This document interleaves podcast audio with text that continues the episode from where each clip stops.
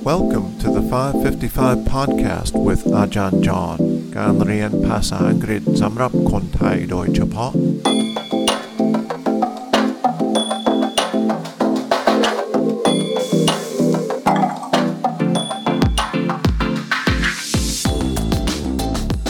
สวัสดีครับ ยินดีต้อนรับทุกคนเข้าสู่ 555 podcast Welcome back. This is episode 34 of the 555 podcast. This is the second and final episode about the American bison or buffalo. We heard the first part yesterday. Let's get right to the sound clip and see how you do with your listening comprehension today.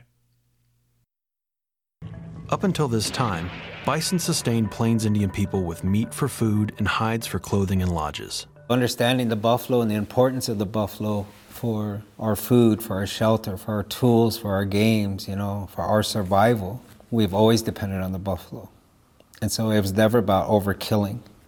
Bison were also of spiritual importance and were considered brothers and sisters of the Plains people.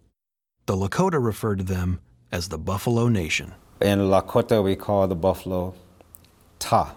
Umaha people, they acknowledge the buffalo as te. You hear about tatanka, but Tonka is something that's huge, it's big. And so we're acknowledging the buffalo for the size of our relative. We were both in the millions, and we almost disappeared.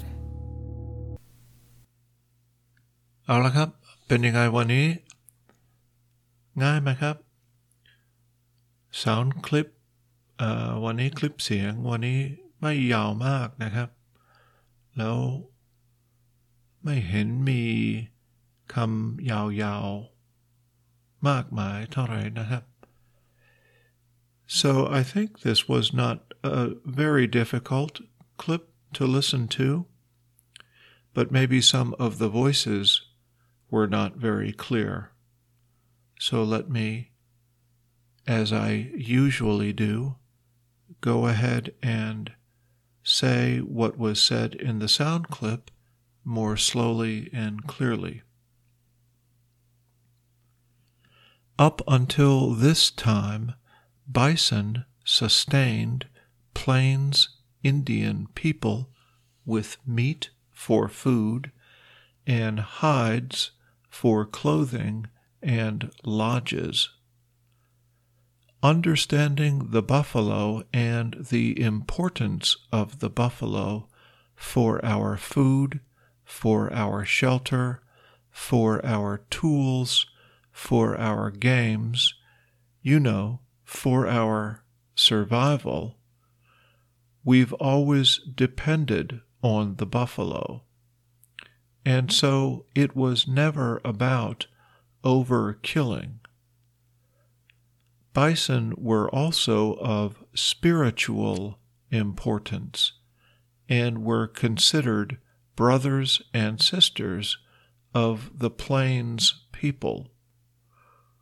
The Lakota refer to them as the Buffalo Nation.